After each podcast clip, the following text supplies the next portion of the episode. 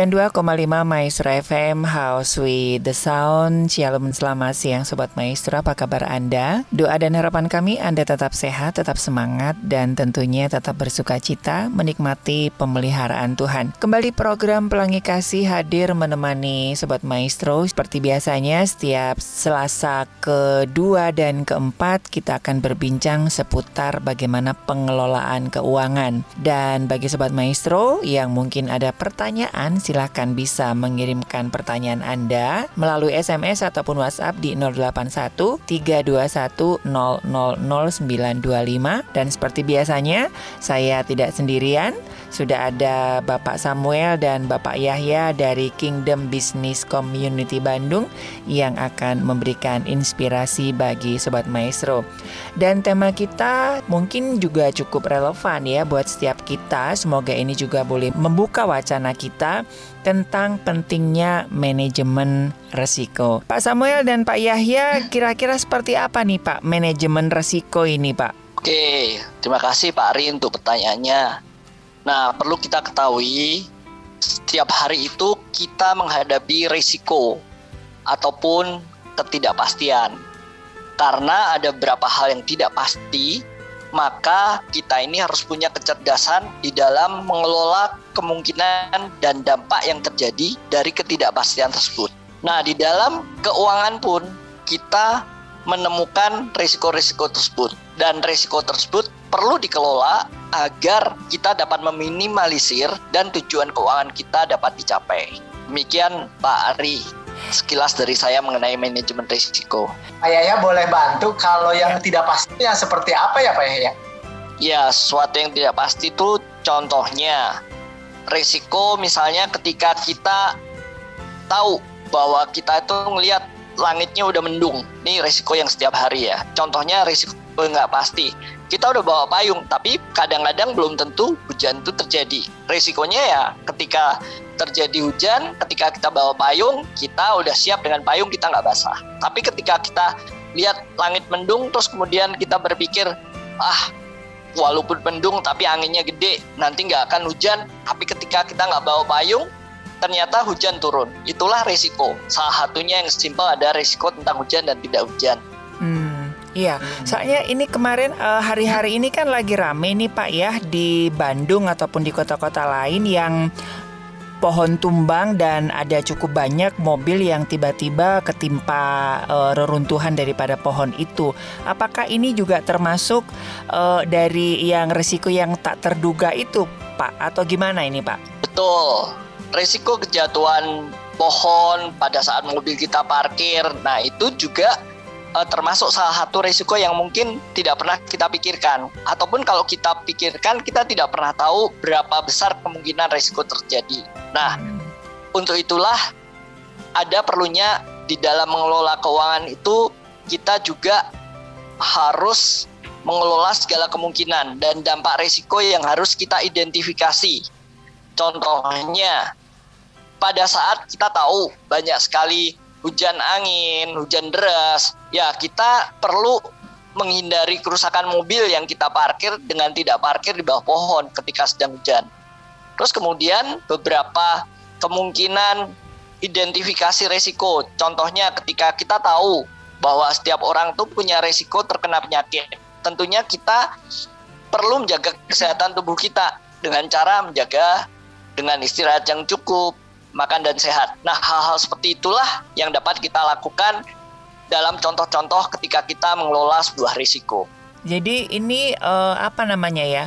meminimalisir resiko begitu Pak ya, bukan menghindari ataupun menghilangkan resiko itu sendiri gitu Pak ya ya. Ya, betul. Kita perlu meminimalisir risiko-risiko tersebut. Nah, kira-kira adakah metode-metode yang bisa kita lakukan nih sebagai orang awam seperti saya nih tentang manajemen resiko ini Pak Yahya ataupun Pak Samuel? Ya, mungkin ada beberapa metode yang bisa dilakukan di dalam kita mengelola risiko ya. Tujuannya adalah mengurangi kemungkinan dan dampak dari risiko tersebut.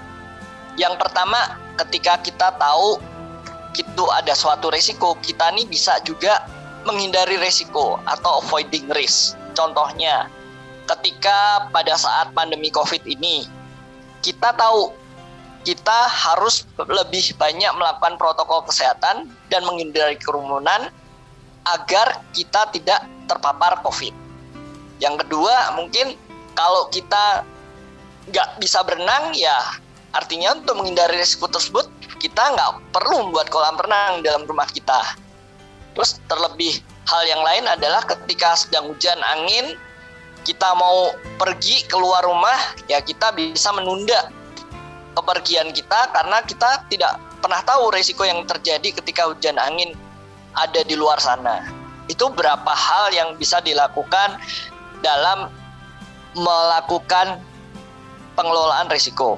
Kemudian kita juga bisa mengontrol risiko. Contohnya ketika kita tidak dapat menghindari keluar rumah walaupun sedang hujan atau badai.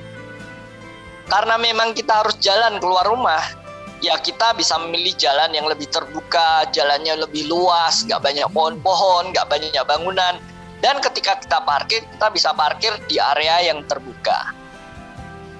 Untuk hal selanjutnya mungkin Pak Sem bisa membahas nih gimana kita menghindari atau mengontrol atau hal-hal yang lain. Ya, ya, ya mungkin saya Pak Samuel. Ya mungkin saya bisa kasih beberapa contoh nih Pak Ari kalau misalnya menghindari risiko misalnya contohnya saya kan punya uh, kendaraan misalnya hmm. nih Pak Mm-hmm. Gimana nih caranya supaya misalnya waktu itu kalau saya lihat uh, supaya saya uh, terhindar dari sebuah risiko maka uh, misalnya risiko kehilangan seperti itu misalnya Pak Arif. Artinya apa? Ketika saya mengendarai uh, begitu saya parkir saya akan memilih tempat parkir yang boleh dikatakan aman. Nah kalau misalnya kita uh, parkir agak sedikit kurang nyaman, kita udah harus nyiapin misalnya kunci ganda. Itu artinya uh, salah satu menghindari dan mengontrol risiko Pak Ari. Terus kalau hmm. misalnya besar nih, uh, pada saat parkir kita pilih-pilih nih, jangan parkir di di bawah pohon yang cukup besar, apalagi pohon-pohon yang sudah cukup tua. Jadi kita pilihlah juga uh, tempat parkir yang boleh katakan aman gitu Pak Ari. Jadi ini memang uh, apakah manajemen risiko ini hanya berkaitan dengan uh, apa ya, dengan barang ataupun dengan diri kita gitu Pak? Ataupun ada hal-hal ya. lain yang yang bisa dikategorikan dalam manajemen resiko ini Pak? Ya, ya salah, sa salah satunya Pak Ali, Pak Ari sorry, sa salah satunya tadi yang Pak Yaya bilang misalnya untuk diri kita, misalnya sekarang ini lagi COVID ya COVID, Pak Ari ya. ya. Nah, kita sebagai orang yang bijaksana uh, kita harus uh, tahu uh, bagaimana uh, COVID itu menular seperti itu, maka kita harus mengikuti apa yang sudah diberikan oleh dokter atau bahkan pemerintah sudah melakukan hal-hal yang untuk menghindari itu, sehingga uh, kita bisa terhindar dari uh, terpaparnya COVID, Pak Ari. Hmm. Jadi tidak hanya barang, juga termasuk kesehatan kita ya seperti itu. Kalau kita misalnya uh, pengen sehat ya, yeah. tentunya kita harus berolahraga itu salah satu manajemen risiko terus kita harus memperhatikan makanan apa yang kita makan Pak Ari mm-hmm. seperti itu. Iya. Jadi ya. intinya tidak mengeluarkan biaya-biaya baru begitu kah Pak? Uh, mungkin dalam beberapa hal biaya-biaya baru justru diperlukan untuk mengelola risiko hmm. tergantung kasusnya. Iya, iya. Nah, selain kita menghindari atau mengontrol ada juga metode lain Pak menerima ya. risiko. Nah, mungkin Pak Sam bisa beri contoh nih, gimana dia bisa menerima satu resiko? Ya, nih uh, Pak Arik, uh, kita tadi sudah uh, bagaimana mengupayakan menghindari, mengontrol ya uh, resiko itu biar tidak uh, meminimais uh, itu tidak uh, terjadi. Yeah. Namun risiko ini uh, akan tetap ada Pak Ari. Hmm. Ya, risiko itu akan tetap ada dan uh, mungkin akan lebih kecil uh, risiko yang akan kita tanggung. Misalnya yeah. contoh kita udah udah sedemikian uh, melakukan upaya yang seperti tadi kita jelaskan. Namun misalnya contohnya uh, mobil kita nih, salah satunya mobil kita uh, tergores nih, ya tergores dan memang uh, kita harus tetap keluarkan uh, uh, risiko yang tadi sudah kita uh, hindari, misalnya yeah. saya nyupir hati-hati, sudah uh, apa parkir juga cukup hati-hati, tetap aja misalnya tergores sama motor atau apa ya sudah mungkin saya akan punya budget uh, menerima risiko itu mungkin dalam satu tahun saya ngeluara, mengeluarkan satu juta atau sampai satu juta setengah untuk uh, body repair gitu Pak Ari. Hmm. Mm Jadi ada resiko-resiko yang memang harus kita harus terima ya Pak ya. Iya betul Pak Ari. Selanjutnya seperti apa ini Pak Samuel ataupun Pak Yahya ini dan iya bagi sobat maestro yang mungkin ada pertanyaan bisa langsung ya uh, di 081321000925 mungkin uh, hari-hari ini Anda juga meng rasakan hal-hal yang seperti ini ya biar bisa mendapatkan uh, informasi secara uh, tepat ya dari Pak Samuel ataupun Pak Yahya. Silakan Pak Samuel ataupun Pak Yahya. Ya mungkin setelah tadi Pak Samuel menjelaskan sedikit tentang mengenai menerima resiko setelah mengontrol dan melakukan penghindaran risiko dan macam-macam dalam contoh yang disampaikan oleh Pak Samuel tadi menyatakan bahwa dirinya menerima resiko. Ada juga salah satu cara memanage resiko adalah dengan mengalihkan resiko atau mentransfer resiko. Jadi hmm. ketika kita tahu secara finansial atau secara keuangan dampaknya besar dan kita tidak bisa menanggung resiko tersebut karena kerugiannya cukup besar, kita bisa memutuskan untuk mengalihkan resiko tersebut. Nah, resiko proses dalam mengalihkan risiko ini biasanya melalui mekanisme dengan membeli polis asuransi. Hmm, iya. Seperti itu, Pak. Iya. Beberapa hal yang bisa kita lakukan dalam pengelolaan risiko yang ada. Ini alternatif alternatif kesekian atau memang uh, hal yang uh, ya kalau nggak dikatakan wajib ya jadi prioritas gitu Pak Yahya? Hal itu merupakan cara-cara dalam mengelola risiko, Pak. Hmm. Jadi dalam keempat cara yang tadi yeah. kita berdua sudah sebutkan itu memang bisa dipakai semua atau dipakai sebagian, iya. tergantung yeah. daripada bagaimana seorang itu melihat risiko tersebut. Tarik jadi gini kalau misalnya seandainya ketika kita sudah mengidentifikasi risiko yang akan terjadi ya, ketidakpastian itu akan terjadi terus lalu kita hitung dan ternyata ini risiko ini cukup besar dan kalau kita apa namanya membayar risiko itu nggak kuat gitulah istilahnya. Hmm. Nah biasanya itu uh, ada satu uh, poin lagi ya tadi bagaimana memanage uh, risiko ini ada, adalah dengan cara mengalihkan risiko risiko itu. Karena memang risikonya cukup besar. Dan kita uh, kayak tadi kalau saya contohnya bisa accepting karena bayarnya cuma sejuta Pak Ari yeah. tergoreng tapi tapi kalau seandainya ada risiko yang waduh harus ngeluarin uh, boleh dikatakan misal 100 juta, 300 juta. Nah mungkin kita nggak kuat nih, lebih baik mungkin yang tadi uh, Pak Yahya jelaskan ada satu cara adalah mengalihkan risiko. Betul nggak Pak Yahya seperti itu? Betul sekali. Pengalihan risiko itu merupakan salah satu metode dalam mengelola risiko itu ters itu sendiri, Pak. Iya, iya. Nah, Pak Yahya dan Pak Samuel, ini kan saya sebagai seorang awam ya dan baru dibukakan tentang hal ini begitu kan. Nah, eh, sektor-sektor apa saja yang mesti kita harus apa namanya? manajemen ya, resikonya kita uh, manajemen begitu. Apakah okay. hanya mobil, hanya uh, kesehatan gitu kan? Kan kita kan uh, dalam hidup ini kan luas sekali begitu ya, Pak ya. Betul. Nah, hal-hal apa aja yang kita mesti bisa melakukan pengelolaan risiko? Sebenarnya dalam pengelolaan risiko itu tidak terbatas hanya di dalam kesehatan kita ataupun terhadap barang-barang kita.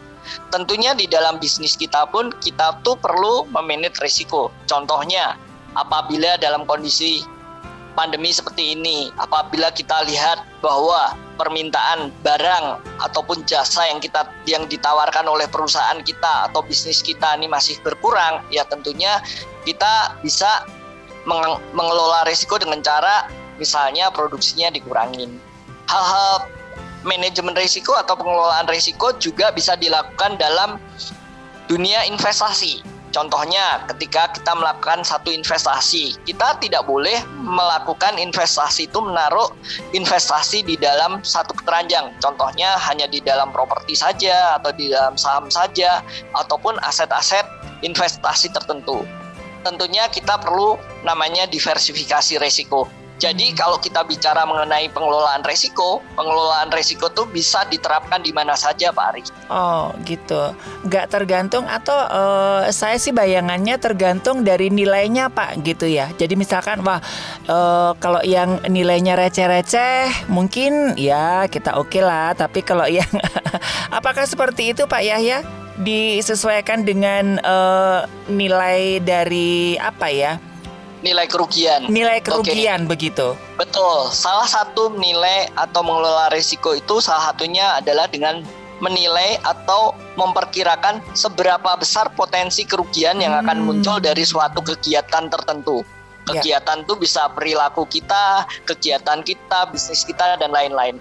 Ketika kita tahu bahwa risikonya cukup besar ataupun kita tidak bisa menahan risiko itu, ya sebaiknya pengelolaan risikonya akan dialihkan. Benar, salah satunya berarti dari potensi kerugian yang muncul, yang dampaknya secara finansial tuh berat buat seseorang. Nah, itulah menjadi salah satu pertimbangan dalam pengelolaan risiko tersebut. Sekarang sudah agak mulai cair nih Pak. Jadi memahami ya ternyata uh, setiap kita ya Sobat Maestro mungkin akan melakukan sebuah kegiatan begitu ya. Jadi kita harus hitung dulu ya untung ruginya ataupun uh, besar kecilnya resiko yang akan kita hadapi begitu Pak ya sehingga kita bisa memanajemen meng mengolah mengaturnya dengan uh, bijak begitu Pak. Iya betul. Pari juga ada uh, mungkin di kebanyakan masyarakat yang mungkin kita pengen bantu juga bahwa yeah. manajemen risiko itu tidak hanya orang langsung berpikir bahwa manajemen risiko adalah insuran. Itu hanya salah satunya, hmm. Pak. Iya. Jadi sebenarnya manajemen risiko itu ada banyak hal yang tadi kita contoh yeah. Iya. uh, kita contohkan adalah mencegah seperti itu. Kayak misalnya saya, saya kasih contoh lagi nih Pak Ari uh, kalau di supermarket nih Pak Ari kan sering juga kecurian tuh ya Pak Ari. Hmm, iya betul. Atau di mall. Nah, gimana cara memanajemen resiko uh, untuk hal-hal seperti itu dan itu sering kali uh, mungkin sering kali terjadi tetapi kita bisa meminimalisnya. Misalnya contoh kalau Pak Ari lihat ya sekarang kalau di baju-baju mahal suka dipasang magnet ya Pak Ari ya. Iya. Nah, begitu keluar pasti bunyi alarm. Nah, itu itu salah hmm. satu resiko Lalu kalau misalnya Pak Ari lihat di Alfamart itu ada cermin cembung yang besar. Iya. Yeah. Ya. Sehingga kasir itu bisa lihat kalau ada orang mencuri di situ atau ada CCTV. Nah itu salah satu bentuk-bentuk manajemen risiko Pak Ari. Hmm, iya. Jadi iya. manajemen risiko itu tidak hanya berbicara tentang oh asuransi. manajemen pasti asuransi gitu, nggak seperti itu Pak. Mm -hmm, iya, Intinya iya. manajemen risiko itu sebenarnya berbicara tentang bagaimana resiko yang cukup besar itu kita kelola sehingga apabila terjadi dampaknya bisa diatasin Pak. Ataupun kemungkinan-kemungkinan terjadinya itu dikurangi sehingga resiko itu nggak terjadi. Itulah konsep manajemen resiko Pak. Seperti Pak Samuel tadi sudah katakan dan Pak Yaya juga bahwa ketika kita ngomongin manajemen resiko ini nggak ngomongin asuransi begitu ya? Betul sekali. Asuransi hanya salah satu salah contoh satu, ya atau cara untuk kita mengelola risiko. Karena konsepnya kalau asuransi kita itu artinya mengalihkan risiko. Kenapa kita mengalihkan risiko? Ya karena kita tahu ketika risiko tersebut terjadi dampaknya cukup besar dan kita secara finansial atau secara pribadi tidak bisa mengatasi kerugian yang timbul ya untuk lebih secara ekonomisnya tentunya risiko tersebut dialihkan dengan melalui perusahaan asuransi. Nah, kira-kira untuk prosedur ataupun langkah-langkah uh, untuk kita mengalihkan ataupun mentransfer resiko itu seperti apa ini, Pak Yahya? Ya, sebenarnya kita perlu ya sebelum berbicara mengenai pengalian asuran uh, pengalian risiko ya kita melalui perusahaan asuransi, kita perlu dulu melihat pengertian asuransi tersebut. Iya. Asuransi itu adalah perjanjian antara dua belah pihak di mana pihak tertanggung atau nasabah mengikatkan diri kepada penanggung atau perusahaan asuransi untuk mengalihkan resiko yang ada di dalam dirinya kepada perusahaan asuransi dengan membayar sejumlah premi yang cukup dan seimbang. Apabila risiko yang diperjanjikan itu terjadi, perusahaan asuransi akan memberikan ganti rugi. Itulah salah satu fungsi asuransi di dalam kaitannya dalam proses pengalian risiko dalam manajemen risiko. Jadi uh, artinya ketika kita melakukan satu kegiatan dan itu resikonya cukup besar, kita juga uh, harus langsung sudah apa namanya? Salah satu langkahnya kita sudah harus ada langkah untuk mentransfer ini ya Pak ya? Betul, itu merupakan pilihan Pak. Ketika kita melihat bahwa ketika kegiatan kita atau bisnis kita atau apa pun ada menghadapi satu risiko yang cukup besar, kita punya pilihan untuk mentransfer ke asuransi ataupun hmm. kita menahan sendiri. Tapi ketika kita memutuskan mengalihkan, ya itulah kita prosesnya seperti itu. Iya, iya. Jadi kan ini kan nggak bisa ujuk-ujuk begitu ya, begitu. Aduh, ini mobil saya rusak, langsung buka asuransi langsung bisa tercover gitu kan nggak? nggak. Betul, Pak. Kan harus ada masa waktunya begitu kan Pak, kalau nggak salah ya. Betul. Nah, nanti saya akan bahas lebih detail Pak okay. di dalam uh, produk asuransi bermotor. Nah, sebenarnya ada hal dasar yang mungkin perlu diketahui juga oleh teman-teman yang lain, yeah. ada beberapa prinsip yang berlaku dalam asuransi. Yeah. Prinsip itu berlaku dalam semua produk asuransi. Yang pertama adalah insurable interest. Artinya, siapa yang punya hak untuk mengasuransikan sesuatu. Contohnya, insurable interest ini adalah adanya hubungan kepentingan keuangan dan hukum atas objek asuransi. Contohnya gini, ketika saya memiliki sebuah mobil atau sebuah rumah, saya tahu itu adalah milik saya dan saya tahu itu ada risiko yang mengancam atas keselamatan rumah saya atau mobil saya. Saya punya kepentingan atau insurable interest untuk memutuskan untuk mengasuransikan barang yang saya miliki. Nah, contoh yang lain dalam insurable interest adalah adanya hubungan antara uh, pengusaha dengan karyawannya sebagai pengusaha berhak mengasuransikan karyawannya. Contohnya memberikan asuransi kesehatan. kesehatan yeah. Karena kalau nanti karyawannya sakit, keuangan perusahaannya tidak terdampak. Nah, hal itu boleh dilakukan. Itulah namanya konsep atau prinsip insurable interest. Kemudian hal yang penting lagi adalah atmos good faith atau adanya itikat baik kedua belah pihak dalam memberikan keterangan atas fakta-fakta yang ada. Ini berlaku untuk semua jenis asuransi Artinya kalau dalam asuransi kemudian ya kita harus menjelaskan misalnya usia rumah kita berapa tahun, kemudian bangunannya seperti apa, letak resikonya di mana. Contohnya kalau punya rumah di pinggir sungai ya kita harus tahu, kita harus ngomong rumah saya di pinggir sungai loh, hmm. sungainya sering banjir atau enggak. Nah itu semua harus diungkapkan. Nah kalau dalam asuransi kesehatan atau dalam asuransi jiwa kita perlu namanya Atmos Good Food Atmos Good Faith ini adalah ketika kita mengungkapkan kondisi-kondisi kesehatan kita. Contohnya, apakah kita punya riwayat penyakit tertentu dan lain-lain. Nah, hal itu harus diungkapkan di awal pada saat sebelum uh, membuat kontrak asuransi agar pada saat uh, kontrak asuransi berjalan tidak ada dispute atau kesalahpahaman hmm, yeah. karena hal-hal tersebut. Hmm. Kemudian ada hal lain yaitu ya, adalah boleh boleh tanya nih Pak ya? Boleh, boleh. Ya, nih Pak Yahya kan yang ahli-ahlinya nih. Saya juga ikut belajar nih Pak Ari. Iya. Nah Pak, Pak yang tadi yang poin yang nomor dua nih Pak Yahya kan ada orang yang nih Pak Yahya suka ada, oh saya nggak, misalnya contoh saya misalnya pernah merokok dulu gitu. Mm -mm. Karena takut nggak diterima lalu disembunyiin tuh saya nggak pernah dicontreng aja nggak pernah merokok Nah satu saat kejadian nih Pak uh, Pak Yahya, satu saat kejadian dan ternyata ketahuan bahwa saya walaupun cuma setahun ngerokok nih uh, tidak dicontreng tuh merokoknya itu gimana nih Pak ya? Ini akan terjadi sesuatu yang ini ya Pak? Di dalam kasus-kasus tertentu hal-hal tersebut karena adanya ketidakjujuran dalam pengungkapan fakta seperti contohnya dalam hal merokok bisa mengakibatkan klaim ataupun jaminan asuransi tersebut itu menjadi tidak berlaku.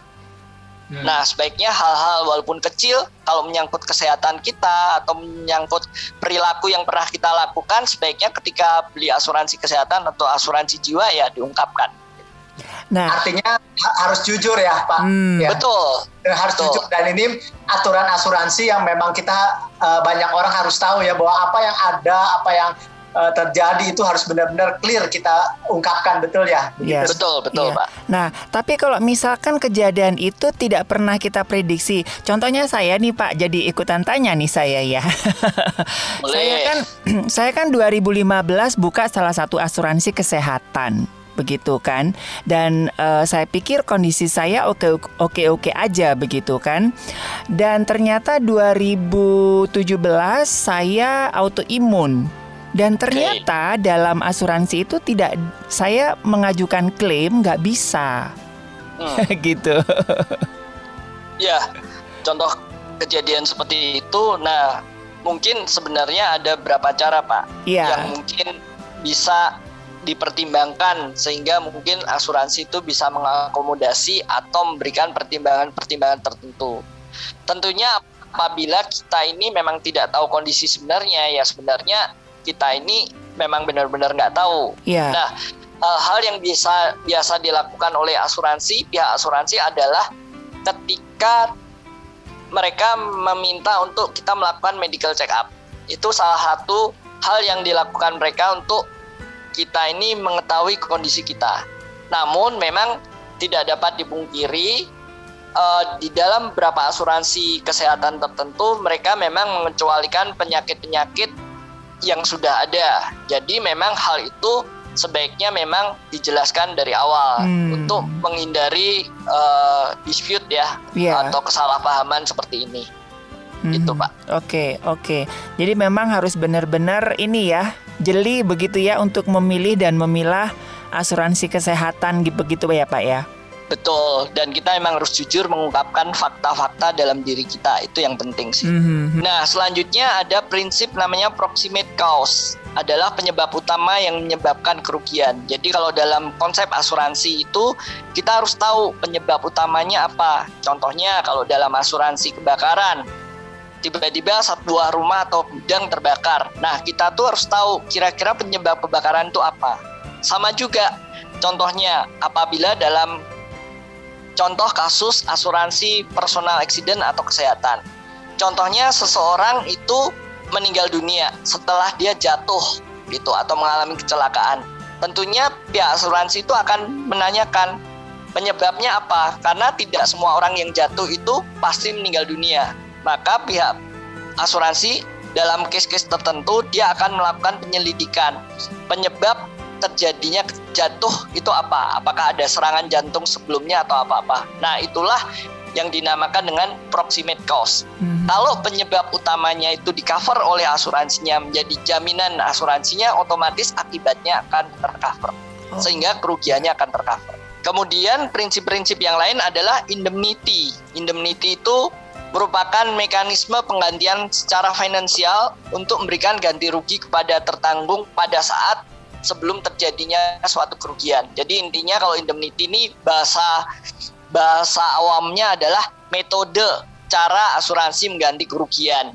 Biasanya ada beberapa hal ya, contohnya dengan mengganti dengan uang. Kalau dalam asuransi kerugian biasanya memperbaiki barang yang rusak atau mengganti barang yang rusak. Contohnya asuransi mobil, mobilnya lamp, lampunya nabrak sesuatu, lampunya pecah. Nah, bisa diganti uang bisa diganti lampunya. Nah, itulah metode asuransi dalam menggantikan kerugian yang dialami. Kemudian yang lebih penting lagi adalah subrogasi ya, pengalian hak menuntut oleh perusahaan asuransi setelah adanya pembayaran klaim. Jadi contohnya kalau ini banyak kasus tuh terjadi di asuransi kerugian. Kita tahu misalnya seseorang tuh udah berhati-hati. Contohnya sudah menjaga rumahnya atau perusahaannya atau gudangnya dengan baik contohnya menata barangnya teratur, uh, membatasi api, tapi tiba-tiba karena dia berada di satu komplek industri, kemudian tetangganya sebelah terbakar, menyebabkan rumahnya atau gudangnya terbakar. Nah, asuransi akan mengganti orang yang menjadi korban tersebut. Namun, di akhir setelah penggantian asuransi, asuransi biasanya meminta hak untuk menuntut kembali pihak yang menyebabkan kerugian tersebut. Hmm. Nah, itulah berapa prinsip yang ada di asuransi. Pak Samuel, mungkin ada sesuatu nih yang mau dibagikan. Ya mungkin kalau lihat ini aturan-aturan yang memang perlu kita ketahui ya eh, eh, rekan-rekan semua sahabat maestro karena apa? Dengan kita mengerti, dengan kita memahami aturan-aturan main, kita akan lebih paham uh, tentang uh, insurans seperti itu. Ya, mungkin saya bahas sedikit tentang konsep kontribusi ya. Kontribusi yeah. itu adalah apabila terjadi klaim biasanya perusahaan asuransi itu bertanggung jawab sesuai porsinya masing-masing. Contohnya apabila satu pabrik atau satu rumah misalnya di cover oleh dua asuransi. Bila terjadi klaim ya tentunya masing-masing asuransi akan mengganti sesuai porsi tanggung jawabnya masing-masing. Nah hal ini juga sama ya. Kalau di dalam asuransi kesehatan tuh namanya adanya koordinasi of benefit gitu. Jadi kalau menganut koordinasi of benefit ya tentunya masing-masing asuransi itu akan mengganti kerugian atau memberikan jaminan atas kerugian itu sesuai porsinya. Apabila sudah diganti oleh asuransi tertentu, maka hanya sisanya yang akan diganti oleh asuransi lain. Nah, itulah contoh prinsip kontribu kontribusi. Kalau ini uh, Pak Yaya boleh tanya sedikit yang tentang kontribusi ini. Mungkin ada juga uh, sahabat maestro yang juga kepikiran apakah jadi kita perlu uh, salah satunya misalnya insuran kesehatan apakah kita jadi perlu uh, beli lebih banyak asuransi misalnya lima beberapa tiga, gitu ya. Uh, beberapa atau udah aja lebih baik satu tapi besar gitu. Nah itu tergantung kebutuhan. Terus kemudian juga uh, dalam kasus uh, apa namanya coordination of benefit ini kita mesti tahu gitu apakah asuransi itu menganut koordinasi of benefit. Ada beberapa asuransi yang tidak menganut prinsip koordinasi of benefit. Artinya berapapun klaim yang diajukan walaupun sudah diajukan ke pihak lain, dia bisa mengganti klaim tersebut. Jadi kita mesti melihat jenis-jenis polisnya, jenis perusahaannya itu menerbitkan polis seperti apa dan kebutuhan kita seperti apa. Karena apabila kita membeli asuransi terlalu banyak melebihi kemampuan kita atau batasan yang dianggap normal dalam perencanaan keuangan ya tentunya kita memberi porsi asuransi lebih besar sehingga ada beberapa hal lain yang mungkin menjadi berkurang. Idealnya adalah Anda mengerti berapa porsi yang memang dibelikan untuk atau produk asuransi untuk proteksi. Nah, kira-kira seberapa banyak Pak dari eh, apa namanya prosentase keuangan kita untuk manajemen resiko ini khusus untuk di asuransi ini Pak Yahya? Nah, kalau batasan secara umum yang pernah kita pelajari bersama itu biasanya 10 sampai 15% dari income-nya. Hmm. Itu yang bisa diposkan untuk pembelian proteksi di dalam kehidupan seorang. Nah, dalam industri asuransi itu banyak juga pihak-pihak yang terkait di dalamnya. Ya kita mengenal aja ya secara yeah. singkat. Ada OJK atau otoritas jasa keuangan sebagai regulator dia yang mengatur keberadaan uh, industri keuangan non bank dan industri keuangan bank industri bank kemudian ada juga perusahaan asuransi jiwa dalam kaitannya manajemen risiko setelah itu ada juga perusahaan asuransi umum untuk mengcover kerugian asuransi kerugian yang sifatnya umum seperti asuransi kebakaran, asuransi mobil dan lain-lain. Kemudian ada pihak re reinsurance atau reasuransi, yaitu pihak yang menanggung risiko atau yang menerima risiko yang ditransfer atau dialihkan oleh perusahaan asuransi. Jadi setiap perusahaan asuransi itu mempunyai perusahaan reasuransi di mana risiko-risiko tertentu itu dialihkan kepada perusahaan reasuransi tersebut. Kemudian ada juga insurance broker atau pialang asuransi yaitu pihak yang mewakili tertanggung dalam memberikan saran dalam proses penutupan asuransi dan proses penyelesaian klaim. Ada juga insurance agent atau agen agen asuransi yaitu pihak yang mewakili perusahaan asuransi dalam proses penutupan asuransi dan menjual produk-produk asuransi. Selain itu ada juga loss adjuster atau penilai kerugian yaitu pindah independen yang ditunjuk oleh perusahaan asuransi dan disetujui juga oleh tertanggung atau nasabah untuk menghitung besarnya kerugian yang terjadi dalam suatu klaim. Biasanya ini dilakukan untuk klaim-klaim yang sifatnya kompleks atau kerugiannya besar. Begitu Pak, kira-kira pihak-pihak yang bertanggung jawab atau yang ada korelasinya dengan asuransi. Sebenarnya yang terpenting adalah ketika Anda membeli sebuah produk asuransi atau proteksi apa pun, Anda itu perlu tahu namanya luas jaminannya seperti apa, pengecualian-pengecualian yang ada di dalam polis seperti apa, dan prosedur klaimnya seperti apa. Karena dengan memahami ketiga hal tersebut, paling tidak sebagai nasabah atau sebagai customer tahu persis produk apa yang dibeli dan apa benefitnya. Selain itu juga kita tahu juga apa yang tidak dijamin dalam polis tersebut supaya Bapak Ibu tidak merasa dirugikan atau merasa ada hal-hal yang tidak pas, tidak tepat hanya karena kita tidak membaca polis dan pelajari polis yang kita beli. Itu Pak saran dari saya. Iya. Kayaknya kayaknya uh, kalau ya. lihat kalau saya lihat memang kadang-kadang ketidaktahuan uh, hanya asal beli itu yang sering kali menjadi uh, kericuhan ya kalau saya lihat kericuhan karena ketika klaim oh, ternyata ada aturan-aturan main yang memang mereka tidak pahami. Jadi sehingga uh, akhirnya sepertinya jadi saling menyalahkan seperti itu. Nah, kalau kita lihat tadi Pak Yahya jelasin artinya ketika kita membeli asuransi kita harus tahu betul produknya, terus kita harus tahu betul juga isi polisnya seperti itu. Dan jangan sampai kita beli karena ketidakenakan gitu ya Pak Yahya betul ya? Iya. betul sekali Pak. Iya.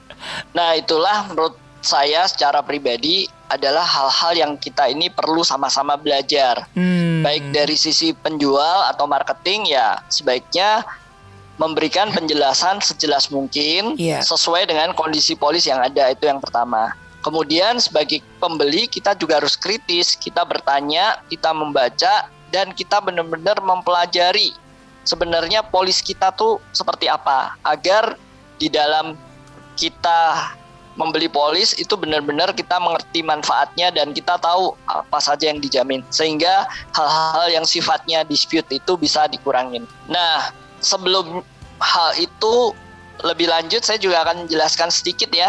Tadi ya, saya udah jelaskan mengenai luas jaminan, pengecualian dan lain-lain gitu ya. Nah, ada beberapa hal yang secara khusus dikecualikan dalam polis asuransi umum. Contohnya adalah uh, kejadian atau kerugian-kerugian yang disebabkan oleh sesuatu yang gradual. Artinya sesuatu yang sifatnya uh, berlangsung terus-menerus atau kemudian uh, mungkin juga karena kesengajaan, karena ketidakjujuran gitu, kerugian-kerugian karena pelanggaran hukum, hal-hal tersebut itu menjadi contoh yang mengakibatkan polis kita itu tidak uh, menjamin atau tidak menjamin hal-hal yang sifatnya seperti itu. Kemudian risiko sendiri ini seperti risiko sendiri ini biasanya terjadi di asuransi kendaraan ya apabila kita akan klaim kita punya sebat, sesuatu yang kita harus tanggung misalnya misalnya sejumlah tertentu agar kita bisa klaim. Jadi diharapkan kita itu juga ikut bertanggung jawab dengan lebih hati-hati. Itu tujuan dari asuransi mengenakan risiko sendiri.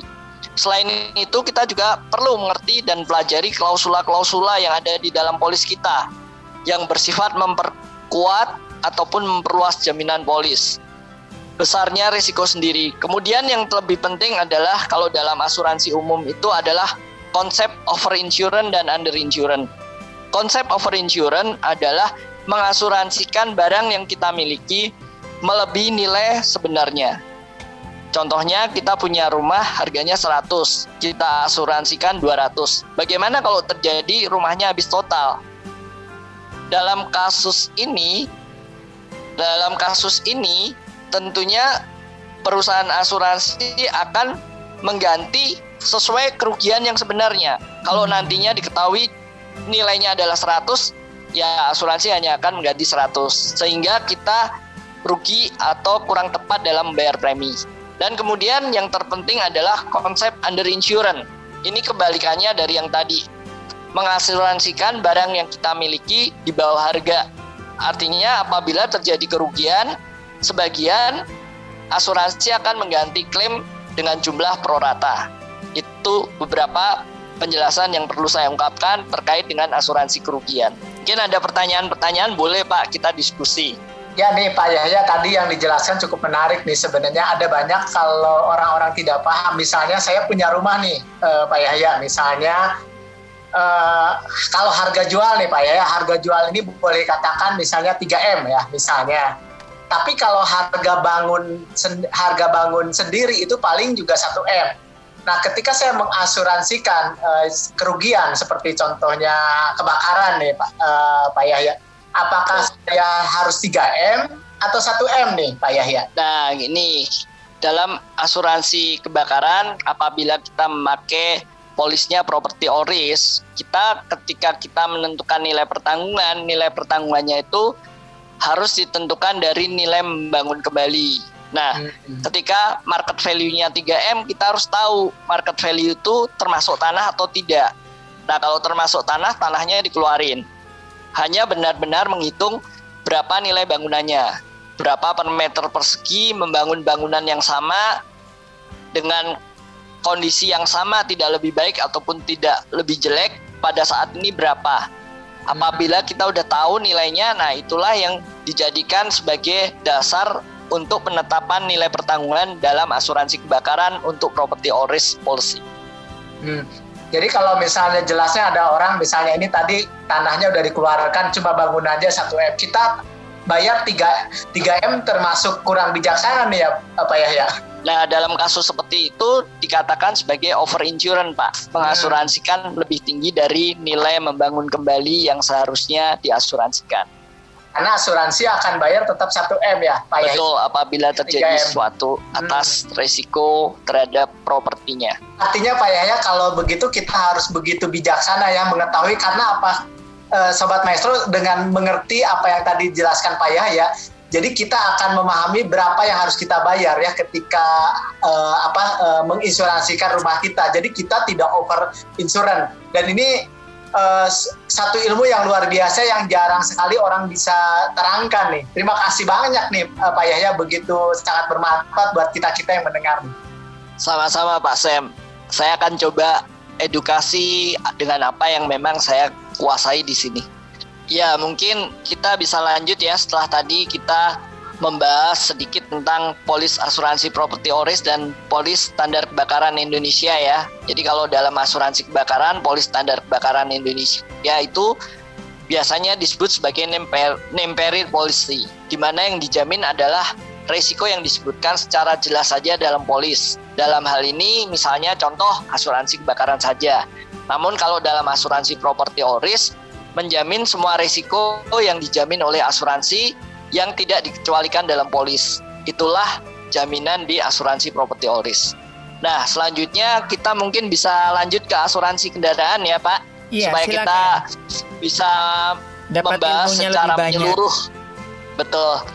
Asuransi kendaraan itu secara jenisnya dibagi dua. Ada total loss only yaitu menjamin kerugian yang kerusakan telah mencapai 75% dari nilai pasar kendaraan ataupun jika mobilnya hilang. Kemudian dalam asuransi total loss only ini dapat juga diperluas dengan jaminan tambahan seperti uh, banjir, kerusuhan dan tanggung jawab hukum pihak ketiga. Itu yang bisa ditambahkan dalam asuransi kendaraan. Kemudian untuk uh, bagaimana asuransi ini e, menentukan preminya? Secara garis besar premi itu ditentukan kalau untuk asuransi asuransi kebakaran atau properti itu ditentukan dari jenis okupasi atau bangunan itu digunakan untuk apa itu mempengaruhi besarnya premi. Contohnya bangunan dipakai sebagai gudang dibandingkan dengan bangunan dipakai sebagai rumah tinggal tentu preminya akan lebih murah bangunan dikenakan sebagai rumah tinggal. Kemudian banyaknya lantai atau bangunan serta luas jaminan yang diambil. Kalau misalnya beli asuransi hanya kebakaran saja tentunya lebih murah dibandingkan dengan luas jaminan yang lengkap. Kemudian kalau untuk asuransi kendaraan ditentukan oleh jenis kendaraan dan usianya serta rate acuan dari OJK serta statistik klaim yang ada.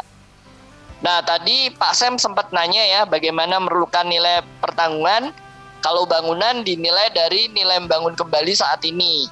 Kalau kontens atau isinya nilai pasar dari bangunan atau barang sejenis. Nah, itulah cara-cara contoh menentukan nilai pertanggungan dalam asuransi. Kalau mobil ya dinilai dengan nilai pasar saat ini. Nah, selain dua asuransi yang penting, ya kita perlu juga mereview polis asuransi kesehatan yang dimiliki oleh sobat maestro semua. Mungkin ada pertanyaan juga dari teman-teman. Ya ini uh, salah satunya juga mungkin yang perlu sedikit nanti kita bahas selitas adalah tentang asuransi kesehatan ya Pak Yahya ya. Hmm. Hmm. Betul. Iya kayaknya kayaknya ini nanti kita akan buat segmen tersendiri ya Pak ya untuk lebih hmm. mengulas lebih detail begitu ya Pak ya. Boleh kalau memang nantinya akan dibuat dalam segmen tersendiri tentunya ya Jangan lupa buat sobat-sobat maestro kenali bagaimana cara Anda memilih polis asuransi kesehatan dan kenali juga ketahui juga apa luas jaminannya supaya ketika Anda beli polis tersebut Anda tidak kecewa namun Anda dapat memberikan atau menerima manfaat yang optimal. Ini menarik sekali nih karena ada banyak eh, teman-teman banyak orang juga tidak tidak paham betul nih tentang asuransi kesehatan nih. Jadi saya pikir alangkah baiknya kita boleh uh, mendalami ya. Jadi karena kita di sini ini tidak sedang jualan produk, tapi memberikan satu edukasi sehingga yeah. orang ketika memilih uh, uh, resiko yang dialihkan itu akan memilih yang tepat, akan memilih yang benar seperti itu ya Pak Yahya ya. Betul sekali. Jadi ketika kita berasuransi atau kita melakukan suatu manajemen as, uh, resiko melalui perusahaan asuransi, kita membeli dengan tepat sesuai kebutuhan serta kita mengerti pasti apa yang kita beli dan apa luas jaminannya. Sehingga sebagai konsumen juga Anda benar-benar menerima manfaat yang optimal dari produk yang dibeli. Oke, iya Pak Yahya dan Pak Samuel kayaknya nih semakin seru ya. Nggak kerasa kita sudah hampir sudah satu jam nih ngobrol-ngobrol Pak. Mungkin uh, ini harus diperlebar lagi nantinya ya supaya Sobat Maestro lebih paham betul ya tentang uh, bagaimana manajemen resiko khususnya dengan asuransi ini. Sekali lagi ini kita tidak jualan produk asuransi tetapi mengedukasi begitu ya supaya kita mendapat mendapatkan manfaat yang betul-betul sesuai dengan kebutuhan kita begitu ya Pak ya. Betul Pak, karena kita di sini benar-benar tidak mempromosikan produk asuransi ya. tertentu, perusahaan tertentu, tapi kita membahasnya dari sisi produknya, dari ya. sisi kegunaannya. Iya, iya dari uh, knowledge-nya ya. Oke, Pak Yahya dan Pak Samuel mohon maaf banget sebetulnya masih banyak hal yang pengen saya tanyakan tapi keterbatasan waktu. Kira-kira apa yang bisa disimpulkan dari uh, pembahasan kita siang hari ini Pak Yahya ataupun Pak Samuel? Ya kalau manajemen risiko itu penting hmm? dan harus dilakukan dan manajemen risiko itu tidak hanya melulu tentang asuransi. Silahkan Pak Sam. Ya, hampir sama nih ternyata. Mungkin cukup saja.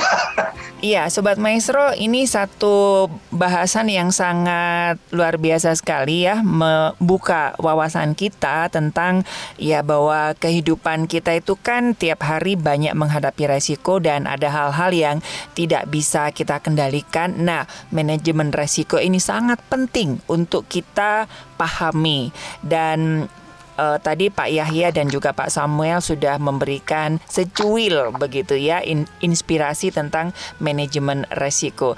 Nanti kita akan bahas lebih detail lagi di kesempatan yang akan datang. Sekali lagi Pak Yahya dan Pak Samuel terima kasih buat inputnya buat inspirasinya hari ini yang mencerahkan kami sobat-sobat maestro untuk lebih aware dengan manajemen resiko ini. Oke, terima kasih uh, Pak Ari. Terima kasih Pak Ari. Baik Sobat Maestro, dari Geraha Maestro Jalan Kaca Piring 12 Bandung, saya Ari, rekan operator, Pak Samuel dan Pak Yahya dari Kingdom Business Community Bandung mengundurkan diri. Biarlah informasi yang sudah kita dengarkan bisa membuat kita menjadi lebih benar, menjadi besar, dan tentunya menjadi berkat. Kita akan ketemu lagi di program Pelangi Kasih selanjutnya dan tetap jaga protokol kesehatan. Tuhan memberkati.